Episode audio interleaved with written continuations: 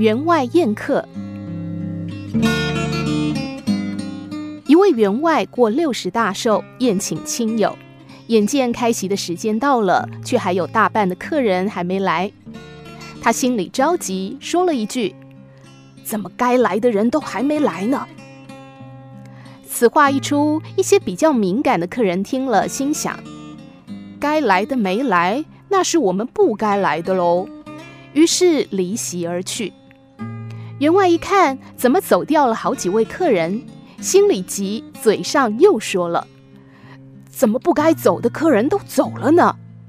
剩下的客人心里想着：“该来的客人没来，不该走的客人都走了，那我们这些人就是不该来的，也是该走的喽。”于是又走了一批客人。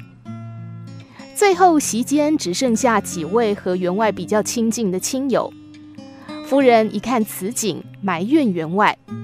员外便说：“我说的不是他们啊。”这席间的亲友心里想：“你不是在说他们，那就是在说我们喽。”于是最后几位客人也走了。